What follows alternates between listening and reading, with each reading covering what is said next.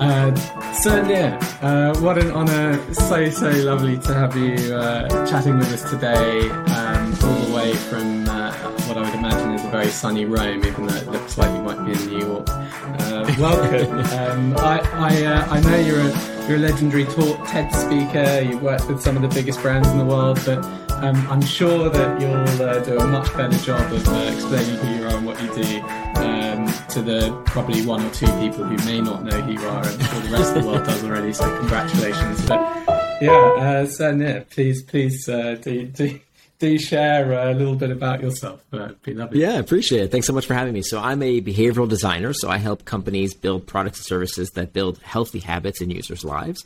Uh, I work primarily with uh, healthcare, getting people to make sure that they form habits around taking their medication or using a medical device, uh, with uh, fitness products that help people exercise and eat right by changing their habits, uh, education products that get people into the habit of learning a new language or learning some new skill online. And so these are the types of companies that I work with uh, to, to change consumer habits for good.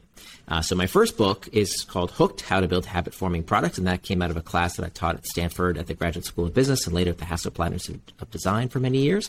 And then my second book is about the other side of the equation. Uh, Hooked is about how to build good habits.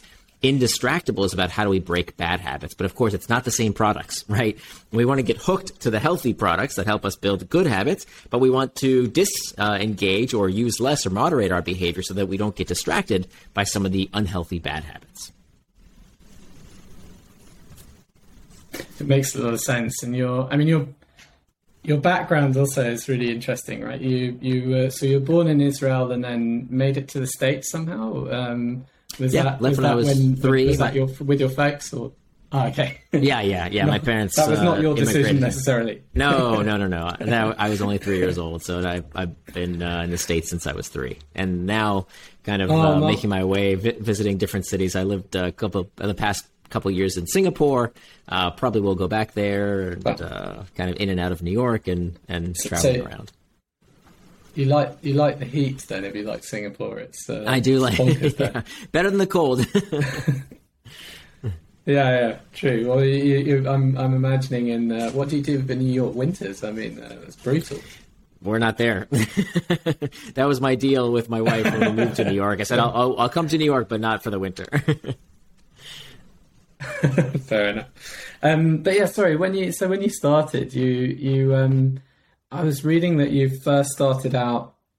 Uh, you, you were you built a company um, selling ads on Facebook, if I remember rightly, and you were also doing solar panels and things. I mean, how is that trajectory? Uh, how, how's that? How do you get to where you are now? Like, sort of uh, global, super well known, incredible, famous author. Um, what's that journey I, like? I love talking um, to you. This is the best ego boost I've ever had. I love it. Thank you. but uh, so so my my path, I went from um, uh, I, I, I started my professional career as an AmeriCorps volunteer. It's like a domestic Peace Corps. So I took a year off between high school and college to do right. direct service, and I, I taught uh, as an 18 year old. I took a year off and and um, uh, taught at an underprivileged school. And I was very much around like activism and changing the world through direct action and thought, you know, the world is the way it is because people just don't care enough. And so I care, so I'll fix the world. And then I went to uh, college and I took a macroeconomics class that changed my life. Because once you start realizing what economics teaches, which economics is the study of incentives, uh, you learn that people respond to incentives. And so it's much more important to understand systems uh, that systems that build certain incentives, and this kind of reinforced what I learned. Frankly, you know, when I was um, a, a, volunteer uh, through AmeriCorps uh, in the public school system, I learned a big problem of the school system, in at least in the United States, I don't know internationally, is that our teachers, many of them, not all of them, many of them are horrible, yeah. and the good ones are, have a disincentive to stay. Uh, and that's I saw that from from direct uh, direct accounts, right? That many of these teachers were really bad, and there was no reason, unless they did something super horrible, that they would ever be fired. And that's when I kind of realized, wow, there's something deeper here. That the reason education is so horrible in the United States has a lot to do with incentives, with unions, with uh, with, with how people are rewarded to do a good job. And that was that was really fascinating to me. And uh, the economics class that I took in college really changed my mind in terms of what what level of action I wanted to participate in. That I tried the direct service and it was really good intentions. And we all know, you know, where the road of good intentions leads. Uh, of yeah. course, it leads to hell. that, that it's much more important to, to be strategic and be thoughtful about where we apply uh, our action. And so uh, I, I, wanted to try business. That I thought business was a system level opportunity to to change the world uh, and make it better uh, through incentives. And so I started my career um, after college at the Boston Consulting Group, where I learned about uh, business. I did that for a couple years and started a solar energy business, a solar energy company. And uh, this was well before the, all the incentives we had today. Yeah, I was going to say, must 2001. Way, way, ahead of no, no, sorry, 2003. Yeah, wow. yeah 2003. Wow. So this was before all the incentives. This was before Tesla. This was before uh, you know the, yeah. the, solar energy boom that we have today. We were at the right time in the right place. We uh, ran that company for a couple years, sold it to a private equity firm, and then I went to business school at Stanford and um, uh, started a company at Stanford in the gaming and advertising space that we uh, raised venture capital for. And at the intersection of gaming and advertising, uh, I learned from many of my clients and colleagues about how products are designed to change human behavior. And uh, after th- that last company that I that I helped start uh, was acquired, I wanted to start another company, and I had this conviction that at the time, this was 2012, so the iPhone was only four years old, that the products of the future that would really change human behavior would be the ones that can change habits. And why did I know this? Because I could see that the interface was shrinking. So as we went from desktop screens, yeah. right, big desktops to laptops, to mobile devices, to wearable devices, and now to auditory devices like Amazon Alexa, that the the real estate, the amount of space we have to trigger behavior through what we call external trigger, through visual cues, was shrinking and eventually disappearing. So if you can't cue a user to change behavior through a habit, your product might as well not even exist, right? Because they won't remember to use it. They won't see the trigger to use it. So I knew we had to rely upon these internal triggers rather than external triggers in order to form habits. So when I looked around and said, okay, where's a book on how to form habits? I didn't see one. So I started writing and researching and talking to my clients, talking to my former professors at Stanford, and, and seeing what I could codify. And I started blogging about this. And then the blog turned into the book. And then I got a call from uh, one of my former professors, Baba Shiv, who said, I really like your framework. Uh, I love all the research you've, you've uh, uh put together here. Let's teach a class together. And so that led to my uh, teaching mm-hmm. career for a few years at Stanford and the, at the, at the Hasso-Plattner Institute of Design. And uh, yeah, and since then I've I didn't intend to be an author. I thought I was going to start another business, but uh, the writing and the researching is something. Turns out I really enjoy. I didn't know you could do this for a living, and uh, so yeah. so that's that's kind of my path until now. Well, congrats! I mean, you're also you're a marvelous storyteller, which I think uh, what, what what what what uh, what a lot of people love about you is you you you link a lot of uh, disparate things together to make stuff uh, quite easy to understand. So um, yeah, bravo on, on that. There are a few things that uh, that I really um, that, that, popped out when you were talking there that I thought was interesting. There was there was one bit where you said, um, yeah, you, you went to Stanford and and uh, you were learning uh, was it economics there? Um, did at the time was behavioral science a part of the of the curriculum that was taught, or because um, it, you know I think the sort of when you're dealing with volunteering work and things like that, you're often dealing with human behavior. You you probably had experience to that more so than a lot of other people, uh, which is kind of interesting. And I, I just wondered, yeah, when when did you first get into the sort of behavioral science side of things? Well, I, it's a fairly new field, so it wasn't something I encountered in undergrad. I went to Emory for undergrad yeah. and, and, Stanford for, for grad school.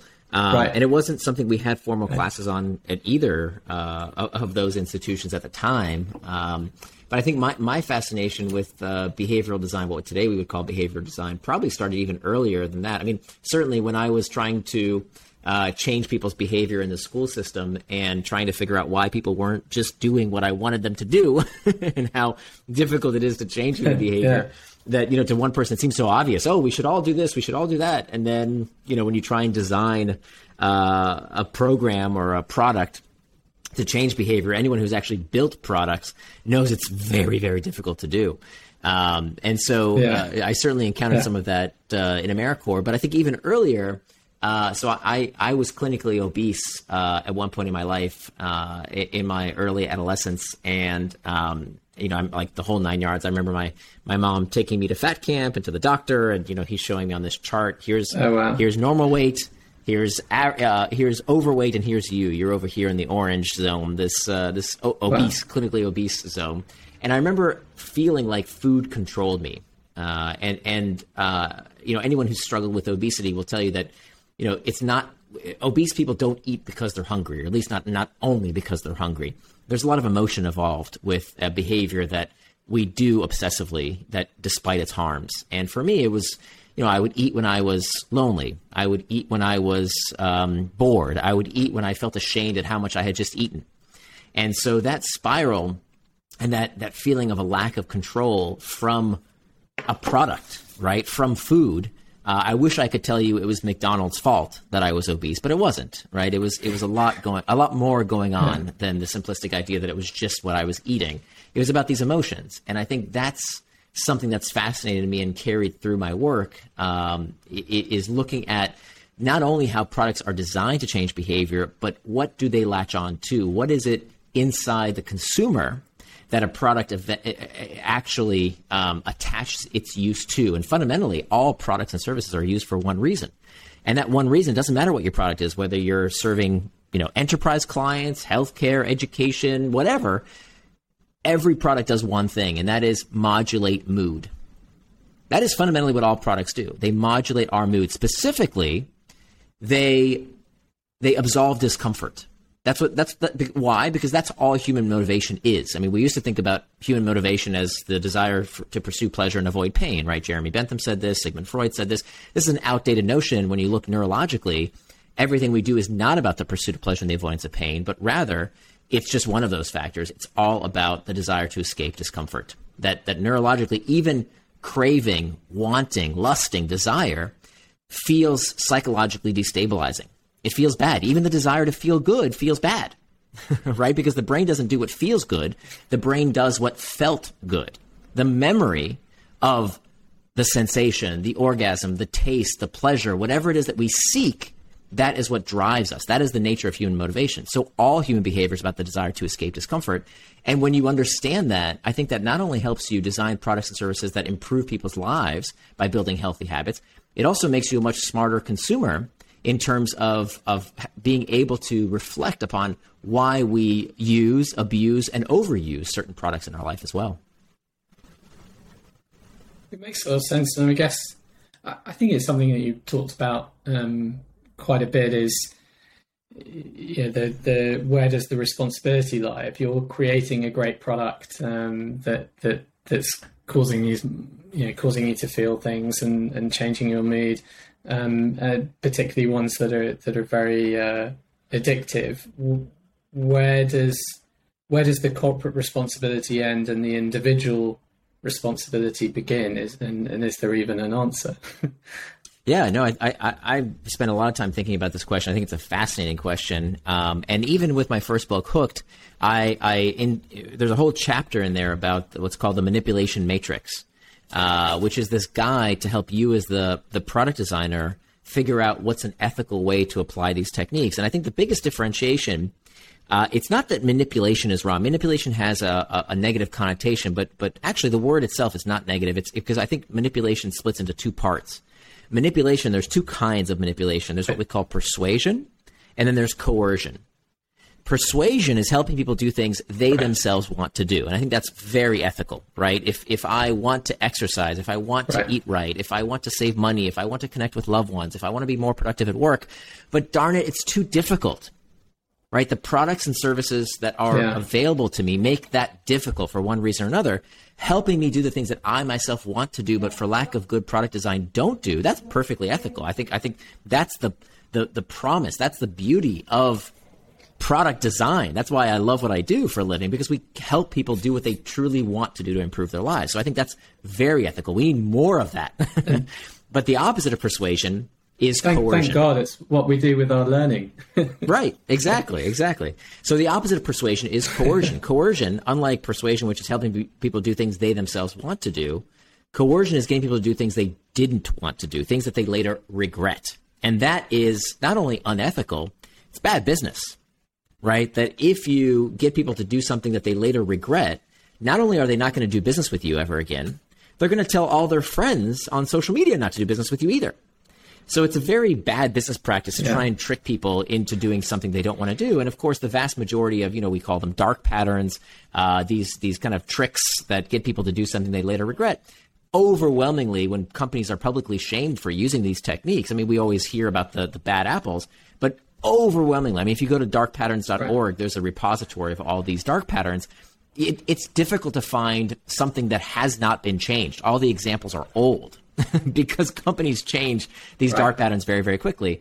Uh, you know, the, the, so companies themselves, uh, you know, can't use these tactics for very long. So I think from an ethical perspective, as long as you are on the side of persuasion rather than coercion. And by the way, I I implemented a, a, a test for this so that companies who are using these tactics can ask themselves to use what, what I call the regret test. And this this I think is the answer, is that when there is a an ethically questionable tactic right? And there are many. Uh, when there's an ethically questionable tactic in our in our design, we should run a regret test. What is a regret test? A regret test uses what we call usability studies. We, have been doing usability studies forever in in, uh, in in our profession. And what do we do with the usability study? You bring in a bunch of people, you show them the the UI, and you see what they think of it, and you make changes based on their opinions. We've been doing this for decades. We should also do it to test regret, meaning would the user do what we have designed for them to do knowing everything we know, okay, would they regret using the product? So we bring in a few people, right? Maybe 10, 15 people. And before we push it out to production, before we make a product go live, we test it with the, with a sample group and we see if the user knows everything that we know, would they regret using the product? And the beauty of this tactic is that even is that you almost never have to run it. So just the, the the chilling effect of being in a boardroom and saying, "Hey, boss, you know, before we push that out, I think we should do a regret test." And it's amazing how that even that threat of saying, you know what, we should test this with people before we put it out live and get bad press and, and you know people hate us on social media. We should test this first that has an amazing chilling effect because people have a pretty good sense of what kind of tactics are persuasive versus coercive. So running that regret test or even threatening to run a regret test is a wonderful way to stay on the right ethical side. It makes a lot of sense, and, and, and bravo for creating that. Um, sure. The uh, the thing I, I I I never am quite sure about, and, and I guess it's possibly. I mean, I guess it's a problem for all of us. I was going to say it's probably more for for parents of kids, but you know, if you if you have um, you know, if you look at TikTok or YouTube or Instagram, um, uh, in my lifetime, I've just seen this happening more and more and more aggressively. But basically, you, if you went on to go and watch, uh, you know, I went in, went on to go and watch one of your talks. If I was on Instagram and looking at a silly cat video or something, um, it would show me another one and another one and another one, another one. It would just yeah. progressively uh, get slightly crazier. Um, and then you look up and you, you're like, oh, what, what happened to that last hour? Uh, and uh, mm-hmm. you were supposed to be doing a project or something else. Like, is in that in that responsibility? Do you think the responsibility then is is with the user, or or should there be like some pop up warning or something? Because I guess it's not such a problem if you're you know watching a, a whole load of TED talks maybe, or if you're watching maybe cat cat or kitten videos or something. But probably if you're if you're watching something about an extremist talking about something uh, crazy and then it gets even more radical, yeah, I guess so, bad things can so, happen there. Uh, yeah, so there's a lot what... there. yeah, I sorry to cut you off. I just want to. Yeah. there's there's there's a lot of issues there. One, you mentioned children. So children are a protected class, yeah. and there are lots of things in society that children right. aren't allowed to do. My my 13 year old can't walk into a bar and order a gin and tonic. She can't walk up in a casino and start playing blackjack. Why? Because children are a protected class. And so we need special protection for children, absolutely. And the company should certainly do more. I know they're trying. Uh, they're they're working very hard to try. The, the big social media companies, at least, are working very hard to tr- yeah. to, to, to, do things. I would say the American based. I I will say I, am not so trustworthy of uh, companies like TikTok, I, I, where the Chinese Communist Party is involved with uh, to some extent. I think that is worrisome. So I, I, will say as a disclaimer, I I'm much more familiar with what's happening in the U.S. Uh, based companies versus uh, the the companies that are are based abroad. Um, so I do have concerns there, but I think children, you know, do deserve special protection, uh, and, that well, that starts in the home. Okay, let's be very clear. Your children without guidance will find things that they shouldn't find. so parents definitely have to be involved. Right. I think parents right. need to also set an example.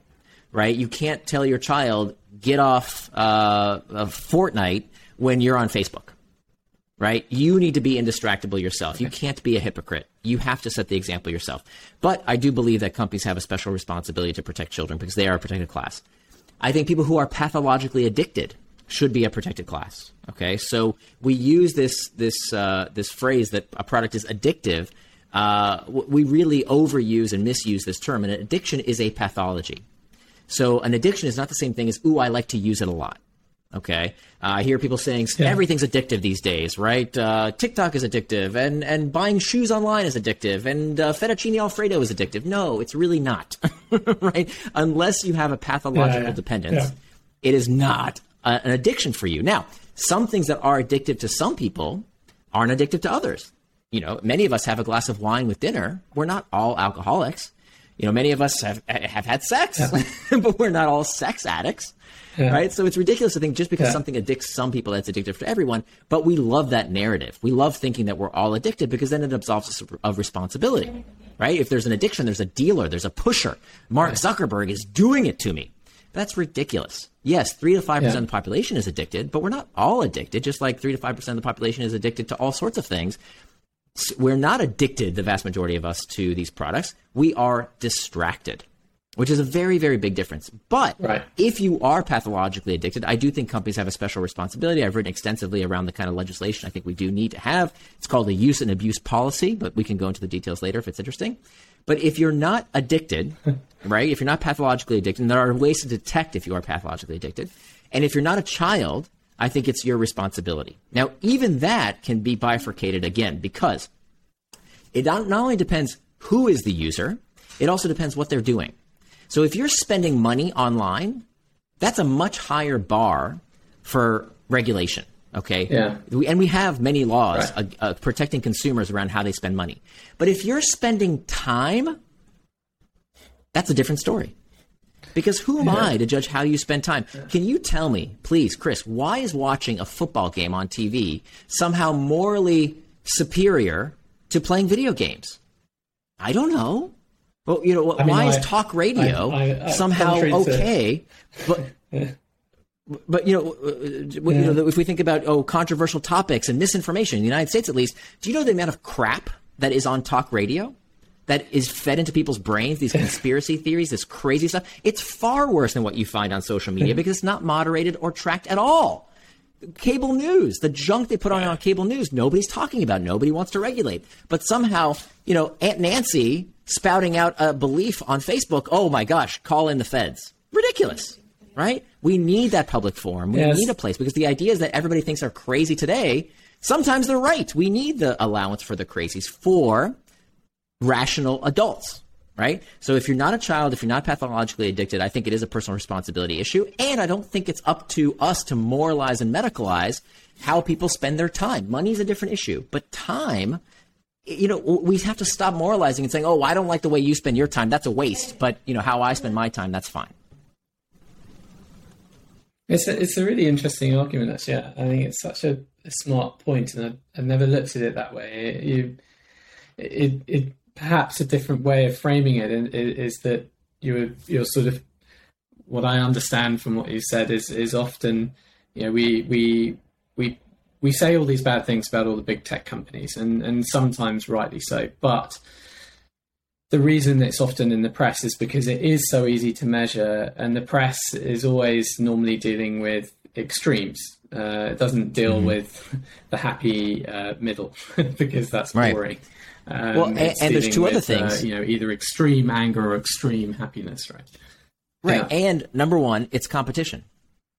Okay, it's competition. Right. So the New York Times and CNN and uh, uh, Fox News and all these media, old media companies are in direct competition with social media. So of course they want to make them the bad guy. It's an incentives play. Every minute you spend on a social media app is time taken away from other f- forms of media. But guess what? They make their money in exactly the same way. They sell your eyeballs yeah. to the highest bidder. It's the same business model. And nobody, the New York Times Yeah. never puts up a warning that says, hey, you've had enough. Fox News never says, go have a life. They're never going to tell you that. Right? Yeah. And yet we don't focus Yeah. on them for reason number two, which is that they're old. One of the biggest distributors of misinformation and propaganda is talk radio. Talk radio in middle America, people listen to these these these propagandists that distribute lies about stolen election and all kinds of stuff that is demonstrably false. When was the last time any pop, any politician anywhere said we need to start regulating and censoring talk radio? Because it's old. It's not scary anymore. We've dealt with it for, Yeah. for decades now. But oh, it's big bad social media. Oh, we got to get up on that. right? Because Yeah. and, and you know you know why I'm so yeah. confident in this? Because it's the same thing every generation. If you look back from all the way back to the printed word, to the radio, to television, to every new form of media, to the bicycle, for God's sakes. People were saying how terrible bicycles were because they would let women go wherever they wanted. what a terrible thing Yeah. to let women Yeah. gallivant all over town, right? Uh, they, there were articles about how terrible all these technologies were, which today we, we, we think are pretty mundane because society needs time uh, to pass through to digest these moral panics and figure out that hey, you know, these technologies can be sources of good, right? They're, they're, it's great that people can congregate online, they can exchange ideas. I, I believe, at least, that the exchange of free information in a, in a free society is a very good thing. Now, it comes with problems. You may not like everybody's opinion, but that's part of living in a free society. Yeah. Yeah, it makes a lot of sense. And a, and a lovely point you made there as well about bicycles. I remember reading uh, uh, lots of scandalous articles about, um, uh, gosh, uh, the swiping app Tinder. That's the one. uh, When it when it first came out, saying how um, you know it was, everyone was just going to be having sex everywhere now, and it was terrible. Um, and it was so interesting. There was someone who found all these very old newspaper articles about when the car became quite common, and Yeah. uh, and they were saying that all of these uh, rogue uh, teenagers are going to be gallivanting away from their parents and uh, and able to to go off together, and they're all going to get up to scandalous things. Um, It- it's the- literally- the, there's the basic almost- principle of the article was identical. Yeah, yeah. You almost can't find a technology where people didn't freak out. There's a wonderful website uh, that my, my Right. friend Jason Freeman uh, maintains called Pessimist Archive that documents like basically all these Right. archives of people freaking out about you know the teddy bear. Did you know the teddy bear? People had a moral panic because children were giving affection to this uh, animal doll as opposed to a baby doll. Like people were up in arms. How terrible this was! Like literally every technology, people freak out. And that's not to say that bad things don't occur. I'm not an apologist for technology. That you know there are. Uh, there, there are negative repercussions, as Paul Virilio brilliantly said. He said, "You can't invent the ship without inventing the shipwreck." Of course, there are problems with every new technology, but the solution is not to stop using the technology. It's certainly not to regulate it away, right? Because then we lose the benefits. It's to make that technology better. And that's what we see happening. So that's why I'm so passionate about what we do is that we need to encourage more people to enter this field, to build better products, to improve the last generation of products. That's how we get out of, of the bad aspects. It's just like ships, right? As Paul Virilio said, did we stop sailing ships? No, we made them better, right? We made them safer. Not, and- today you almost never hear about shipwrecks. Thankfully, yeah. And so, uh, if if I uh, if I go on to just sort of more, I guess, uh, some personal uh, advice and, and wisdom, um, that I know you're you're very good at sharing. If if you are one of these sort of people who, you know, not necessarily an addict, but you you find yourself getting very easily distracted by um, you know multiple beeps and whirls and calls from all sorts of gadgets and devices what are the some of the things that, that you do yourself that help you to concentrate and keep you on, on track and uh, and get you know write even more brilliant books? yeah, so, so this is really the subject of indistractable. Um, so it, it starts with understanding what is the difference between traction and distraction. So many people think the opposite of distraction is focus, and that's what they seek. I want to be focused. I don't want to be distracted. I want to be focused. But that's not exactly right. What you really want is traction. Traction is the opposite of distraction. They both come from the same Latin root, trahere, which means to pull, and they both in the, end in the same six letters, A-C-T-I-O-N, that spells action. So traction is any action that pulls you towards what you said you were going to do. Things that move you closer to your values and help you become the kind of person you want to become. The difference between traction and distraction is one word, and that one word is intent. So we need to stop moralizing and medicalizing how we people spend their time and instead decide what we want to do with our time in advance. If you want to play video games, there's nothing wrong with that. If you want to go on social media, fine. There's nothing wrong with any of this stuff. As long as you do it on your schedule, not someone else's, certainly not the tech companies. So deciding for yourself what is traction and what is distraction. Everything that is not traction is distraction. So one of the biggest sources of distraction, it's not the usual suspects, right? It's not video games, it's not social media. It's when we think we are doing what we want to do, but in fact, we're doing something we'll later regret. I'll give you a perfect example.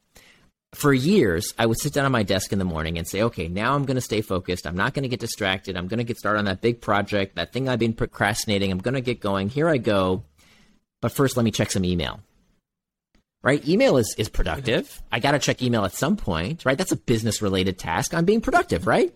But what I didn't realize is if I said I was going to do that big project, anything else is a distraction, even and especially work related tasks. So this turns out to be the biggest source of distraction at work is the distraction that tricks you into prioritizing the urgent and the easy at the expense of the hard and the important work that you have to do to move your life and career forward. Right. So just because it's email, just because it's Slack, just because it's something work related doesn't mean it's not a distraction. That's the most dangerous form of distraction because you don't even realize that you are distracted. Okay. So now we know the difference between traction and distraction. Now we have the external and the internal triggers. So studies find that about 10% of our distractions come from external triggers. So these are the pings, the dings, the rings, everything in our outside environment that leads us towards distraction. We know this stuff. And this is kind of kindergarten, right? This is kind of the things that people talk about, you know, turn off your notifications, things like that. Of course, duh. like, of course. And there, yeah. there are things that we can do about that stuff, but it's only 10% of the time we get distracted, according to studies. 90% of the time we get distracted, right. 9 0, 90% of the time we get distracted it's not because of what's happening outside of us, but rather it's about what's happening inside of us. 90% of our distractions come from what we call internal trigger. Internal triggers are uncomfortable emotions that we seek to escape. Loneliness, fatigue, uncertainty, stress, boredom. These are the cause of 90% of our distractions. So, the most important thing I learned in the five years writing Indistractable was that the vast majority of distraction begins from within which means if we don't understand what discomfort we are trying to escape, right? Referring back to what I was saying earlier about when I was clinically obese, it was only when I understood what I was escaping emotionally that I could change my behavior functionally.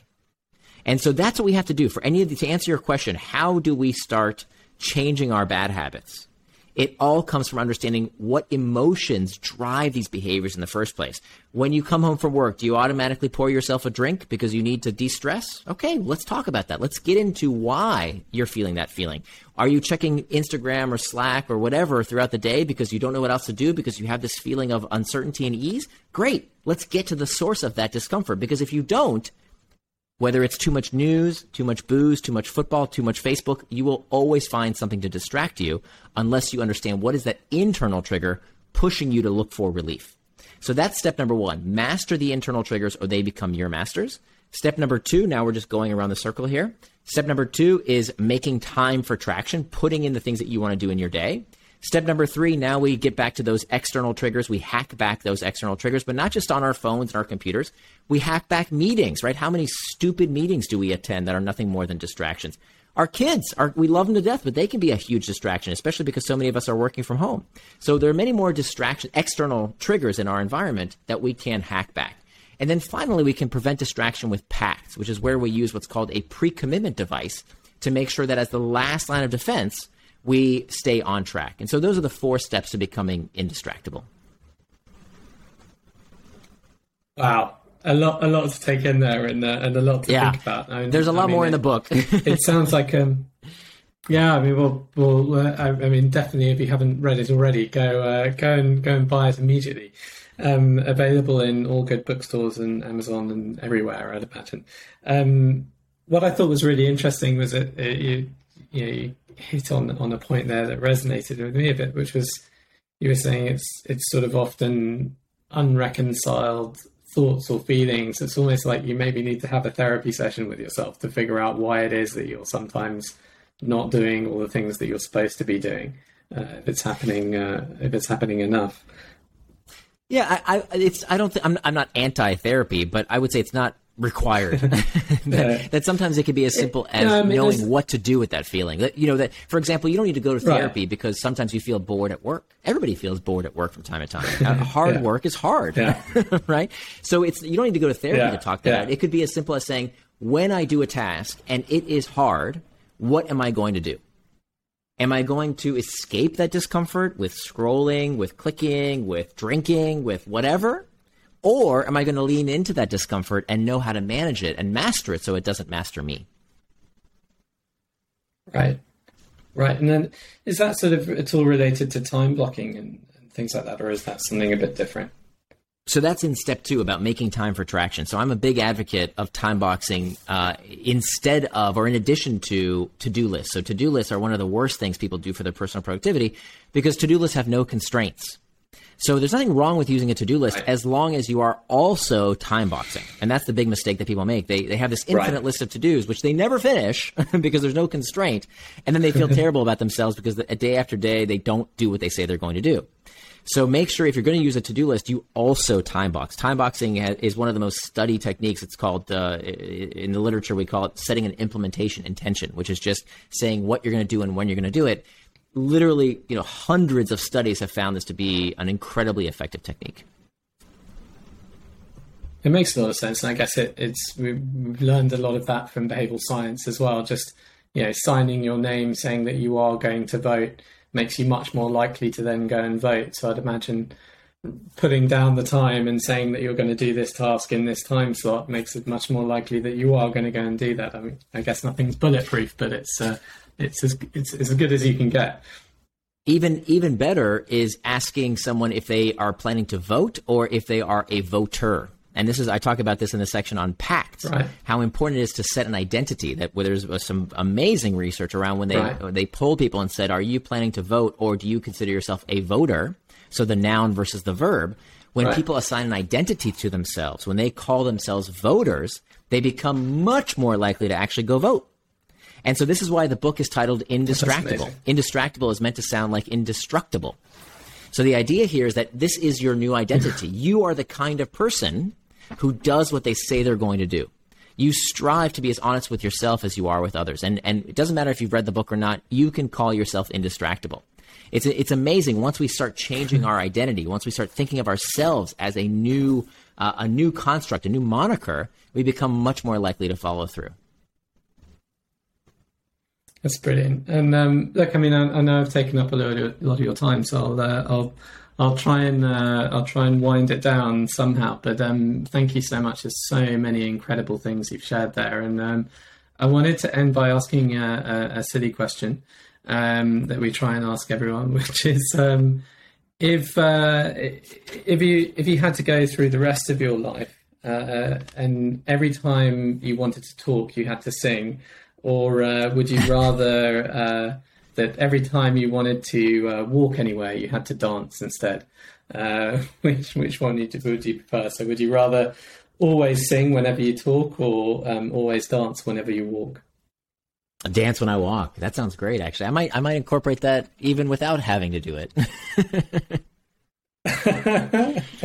well, you're in Rome, so uh, it's a great place yes. to try that. Uh, Well, congratulations, uh, dancing your way around uh, all the, the wonderful things in, in Italy. And um, I hope you have a marvelous holiday. And, and thank you so much. And if people want to uh, find out more about you, where is the best place to go? I appreciate it. Yeah. So my website is nirandfar.com, spelled like my first name. So that's N I R and far.com. And uh, that's the best place to find uh, my, my current writing and my books again are uh, the first book is Hooked: How to Build Habit Forming Products, and my second book is Indistractable: How to Control Your Attention and Choose Your Life. It's so incredible. Uh, thank you so so much. Really really appreciate the time, and I'll um, I'll stop now. Thanks. My pleasure. Thank you so much.